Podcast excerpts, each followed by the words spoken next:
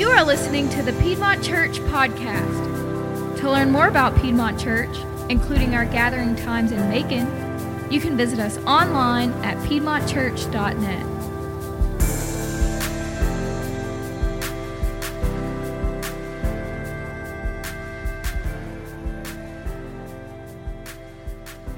I want to talk to you a little bit this morning about being missional. Now, when I say being missional, uh, from time to time, I will cringe a little bit when, when, when, when people speak Christianese.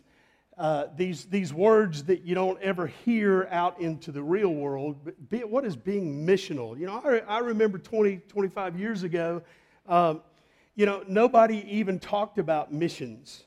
Um, and, and now there's a mission statement everywhere you go. There's one in, in every restaurant, there's one in every business. Pretty much everywhere you go, somebody's got a mission statement. So it's, it's not quite as Christianese as it used to be, but being missional is very much kind of a church thing. And we all hear these things and we go, oh no, he's going to guilt us into doing this and that, the other thing. And now, and, and the difference between just being missional and being missional daily as a lifestyle is huge.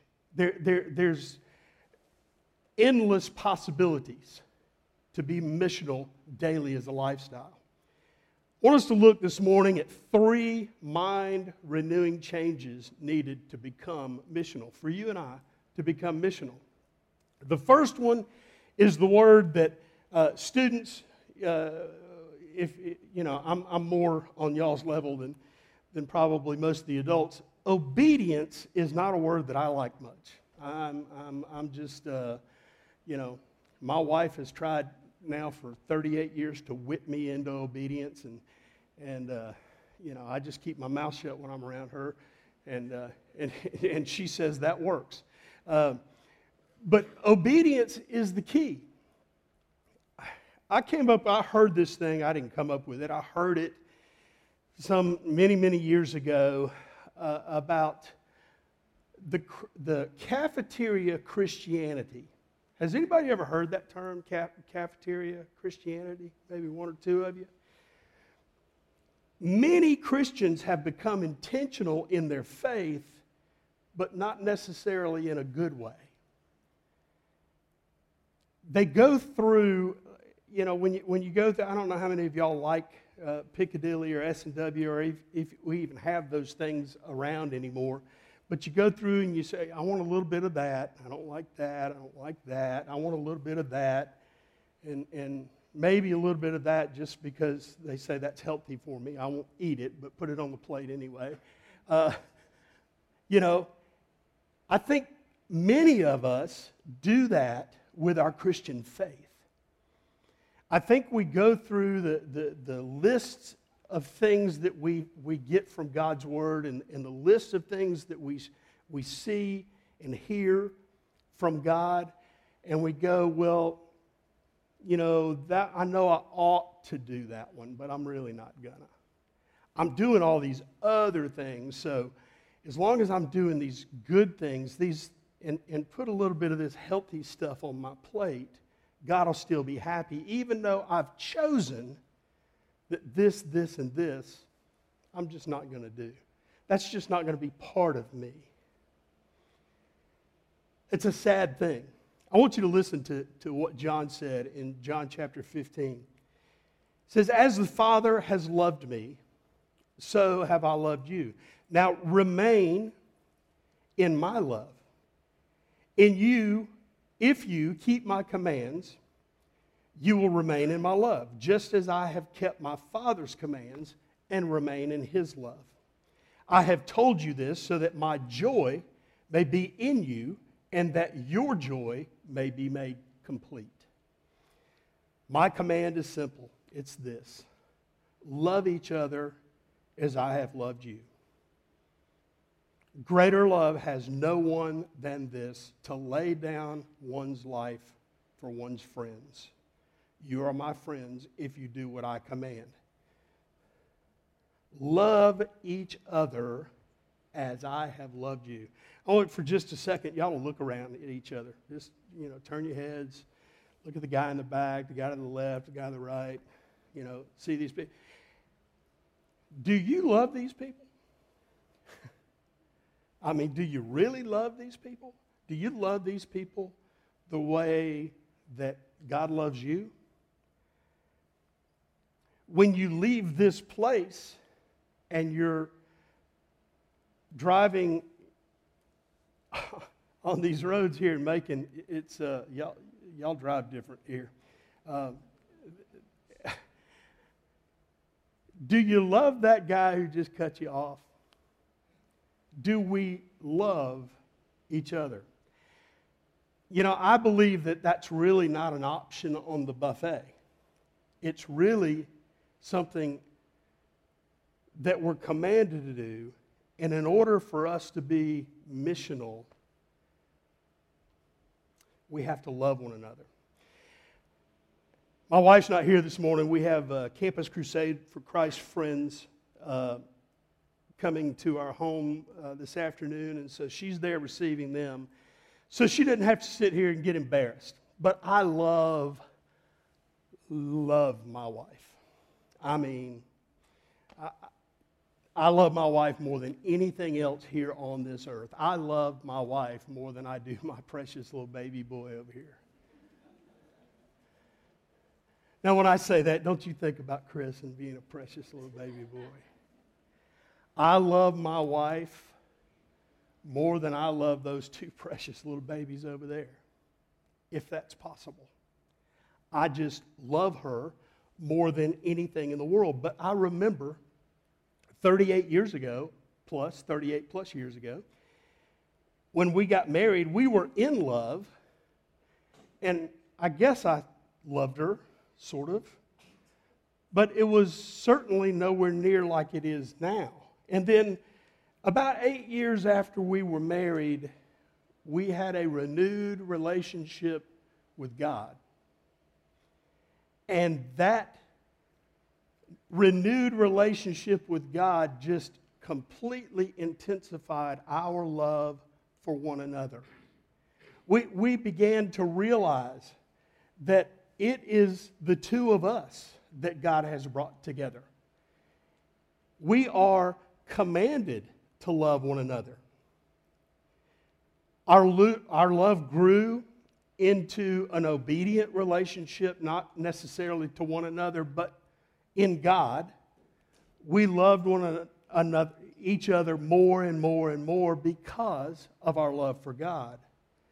But then something miraculous happened. That grew into this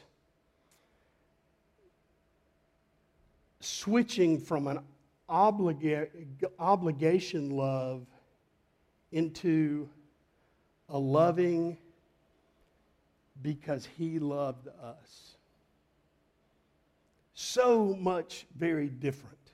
I want you to watch this cute little short video, and then I got a couple of things to say about it.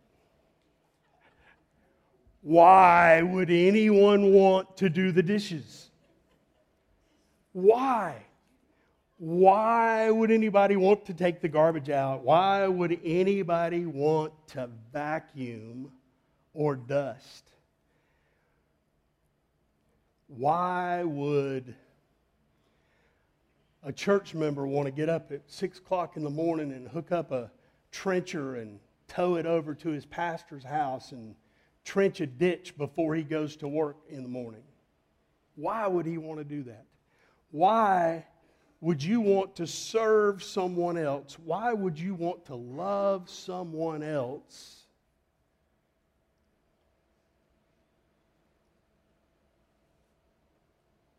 When you don't have to. You could be playing video games. You could be doing anything else. God wants us to want to love one another.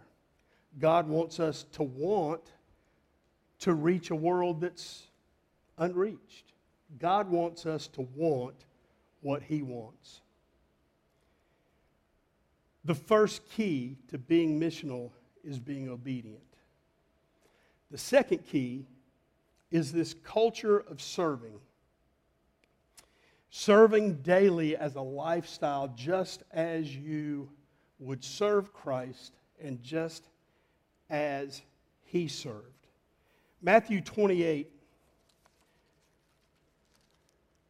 says this. Actually, Matthew 20, verse 28 just as the Son of Man did not come to be served, but to serve, and to give his life as a ransom for many. Erwin McManus made a statement, actually wrote this in one of his books. It speaks to the issue of the world losing interest in the church. Many people have said today the world has just lost interest in the church. I heard an interview just a week or so ago uh, with a pastor talking about how the world has just lost interest. Barna has just recently done some studies saying that the world doesn't care about the church anymore. And Erwin McManus flipped that and said this The church has lost interest in the world. Wow. That hurts. Are we intentional in serving? Serving each other, serving in the church, serving outside of the church? Are, are we intentional? The church absolutely cannot function well without service. It just can't. I, I remember uh, several years ago, uh, I guess it was probably close to five, maybe six years ago, uh, coming and visiting y'all's church when you were meeting at the school.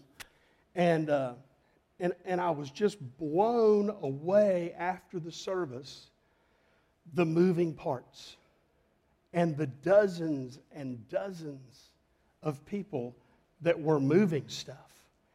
And two great big trailers. I'm sure some of y'all are going, man, why are you reminding this? There was so many of you doing so much stuff, serving every week. Portable church is tough. But then we get sometimes, and, and this isn't coming from any insight, I'm talking about lots of different portable churches that I've seen when they become established into a building, into a property of their own when there's not nearly as much to do as there was when we were doing portable church, then we find ways to not serve anymore. Children's minister, ministry. I remember having a pastor one time, he, he stood up and he said, uh, Here's the deal. Uh, if I show up and there's nobody back in the nursery, uh, I'm going to be back in the nursery.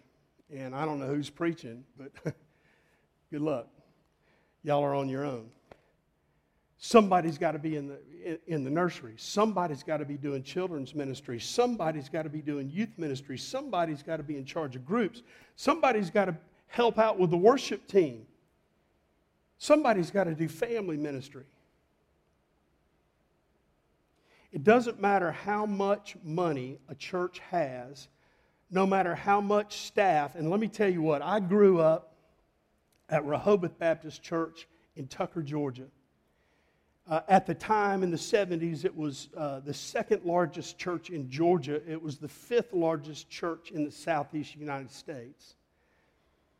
And, and, and they had, I, I, I learned to play baseball and football because we had nine sports fields. We had all kinds of sports fields, and, and, and I'm telling you what, they had staff upon staff. This was back in the 70s. And then I, uh, in, in more recent years, I went to First Baptist Woodstock. There, there are 68 ministers, not secretaries and janitorial staff, 68 ministers on staff at First Baptist Woodstock. They don't function without lay leadership. The church will not be what it should be or could be without lay leaders serving. We have to serve. And let me say this I, does anybody know what's special in the church about the month of October? Is there anybody out there that knows this? Knows the answer to this question? A couple. Pastor Appreciation Month is, is, uh, is in October. Now, I served on staff uh, at different churches over a 20 year period of time, and I was never once publicly appreciated. Uh, I, a couple of times there was somebody who gave me a pat on the back and said, You're doing a good job, son. Um, and, and I appreciated that. But it's much more than just staff, it's much more than just pastor. Today is actually pastor appreciation. Pastor Chris, I appreciate you. Tell him, tell him y'all. Where's, where's Hunter? Pastor Hunter, appreciate you, brother. See, the church doesn't function just with their service, it functions with your service. And we take that a step further and we serve outside these walls. You know, people today, lost people, people in these communities that, that no longer, that we think no longer care about the church, that we need to care for, but we need to care for them in tangible ways. We need to serve them in tangible ways. You know, what y'all did uh, serving these schools, the, these teachers and, and, staff at these schools uh, a couple of months ago, serving them lunch, that seems very small. But I tell you, probably the biggest difference that was made was not the food, not the box, not the thing that came from Sonny's. The biggest difference was the smile and the love that the individual from Piedmont Church, as they passed that box onto that person, they're thinking, wow, I, may, I mean something to them, serving each other. So we, to be missional, we have to be obedient to God. We have to serve. But we also have to lose our lives. Wow. Man, you're getting preachy now, Don. Nobody wants to hear that preachy stuff.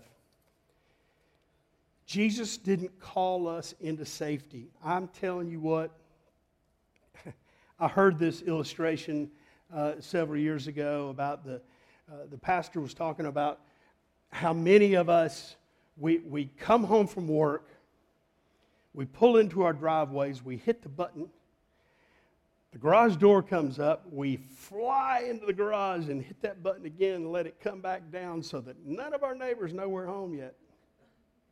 Because we don't want to see them, we don't want to talk to them, we don't want to be around them. Not, not, you know, it, it's, this, it's this fear thing. Boy, you know, may, maybe, maybe you really love your neighbor, but you know they've got, you know, they got the gout in that right toe.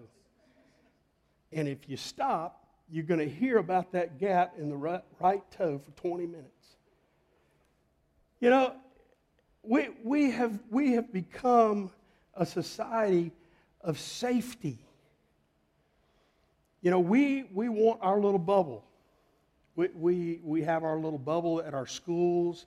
We have our little bubble. I, I tell you, when we moved to, uh, to Harbor Club at Lake Oconee, that was, ugh, that was a thing for me. We lived for 20 years in South Marietta in the second poorest community in Cobb County. Everybody on my street, everybody in our schools, their, their, their average income was poverty level. The average income was poverty level.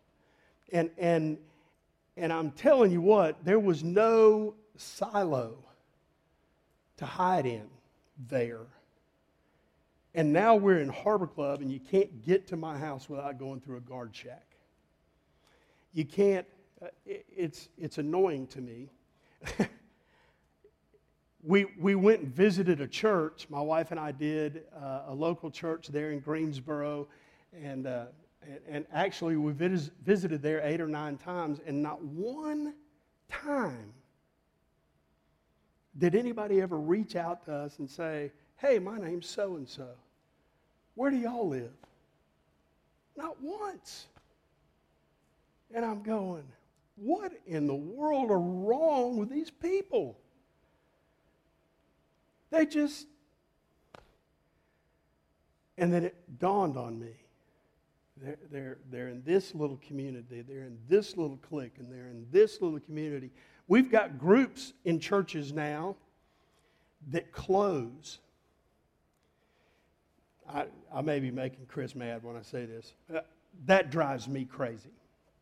Because in my mind, if I have a community group or I have a cell group or whatever you guys call them around here, if I have a group, my first thought is we need to raise up somebody in this group to split this group and take another group so that we can grow again. But we don't ever want to get to the point where we're so, man, we're so cool. We're, we're man, we're, everybody wants, everybody in our church wants to be around us. We have to close this off. Do we really want to be that way? Do we want to be so safe? Live in this silo?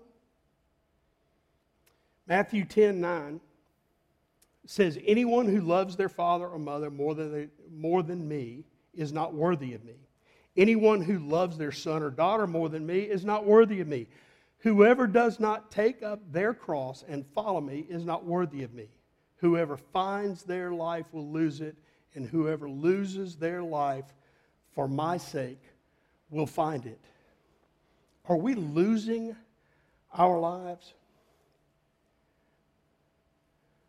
You know, when we go to, to a, a Tattnall Square football game, or when we go to an FPD football game, or when we go to whatever school you're involved in football game, do we just connect with our little clique and stay there? Or do we venture outside of that silo just a little bit, come out of our safety zone just a little bit, and reach out to somebody who just might not be getting love wherever they are? Are we losing our comfort. So when Jesus says, lose your life, he's saying, lose your safety, lose your comfort, lose your silo, and reach out and become missional. Every year, churches spend, this is mind boggling to me, over $40 billion on buildings. Churches own in excess of a quarter of a billion in real estate in North American churches. We have created in church these country club mentalities, if you will, where we rush in from our lives, we come into the parking lot, we rush in the door, we shake a few hands, we come in, we get our blessings, we rush back out, shake a few hands, go back in the parking lot, and go back about our lives. And that's oftentimes the last time we think about church until next week. Until we think about the world out there that's dying and lost, being missional. You've got to be obedient. We have to be servants. And we have to lose ourselves outside of this safety zone. Band, you can come on up. How can the people of Piedmont Church impact this community? I heard this one time. We had a, uh, uh, at, at many of you will never heard of this school, it won't even matter, but the school that, that Chris graduated from, high school, called Osborne High School. Osborne High School is, uh, it, it's the, it's the armpit of Cobb County schools. Now, you got to understand, Cobb County Schools has 17 high schools. And, and they tried to close Osborne High School back in the, in the early 90s, and, and because it was the original school, not just high school, but Osborne School was the original school in Cobb County, the alumni made the county Board of Education keep it open. And from that point forward, it's always been, oh, y'all are always wanting something done for Osborne. Well, you know, they don't do anything for the county, and they don't, you know, all they do is bring down our test scores and, and bring up our crime rate and, and do this and, and, and, and do that and do the other. And, and, and I'm going, wow, why don't we make a difference in that community? There was a little church on the corner right next, actually, the properties joined. Uh, it, it was a little Methodist church joined to the property of Osborne High School called St. Philip's St. Philip United Methodist Church. It no longer exists now. Uh, and I heard the pastor Wow, that's a blessing. And I heard the, excuse me, and I heard, I heard the pastor get up one time and he was talking to about 25 people in his congregation. And, and it, was the, uh, it was the Sunday after graduation. And he asked the people, he said, if we fail to exist next Sunday, will anyone in this community notice that we're no longer here? Piedmont, let's ask that about Piedmont Church. If Piedmont Church fails to exist next Sunday, other than the fact that my son will be out of a job and probably have to move to Greensboro and bring my grandbabies, uh, would it matter to this community? Would it matter to the community that you are established in? Would it make a difference? I'm all about Jesus making a difference in people's lives. I'm all about me being a part of his tool to make a difference in those people's lives. Do you love one another? Are you serving? Are you losing your life? Are you coming out of your safety zone and out of your silo to give life to someone else? Are you being missional as a lifestyle? Not just a few words on a page. Let me pray for us. Father God, I, I thank you that, that you have given so many people here at Piedmont a passion uh, to do the hard work, to come here, to, to, to, to put, deal with this building, to purchase this building, to go through COVID, to go through all the things that they've gone through, and they still show up and love you, love each other. God, I pray that you'll give us a passion deep down to be missional. That it won't just be words on a page, that it'll be a lifestyle that we live out each and every day. God, would you light that fire in us? Jesus, you're an awesome Savior.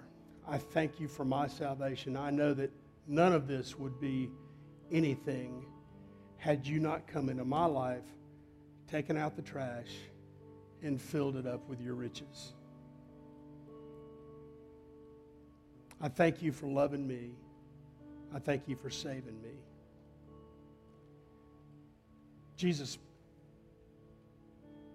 fire us up to go be missional.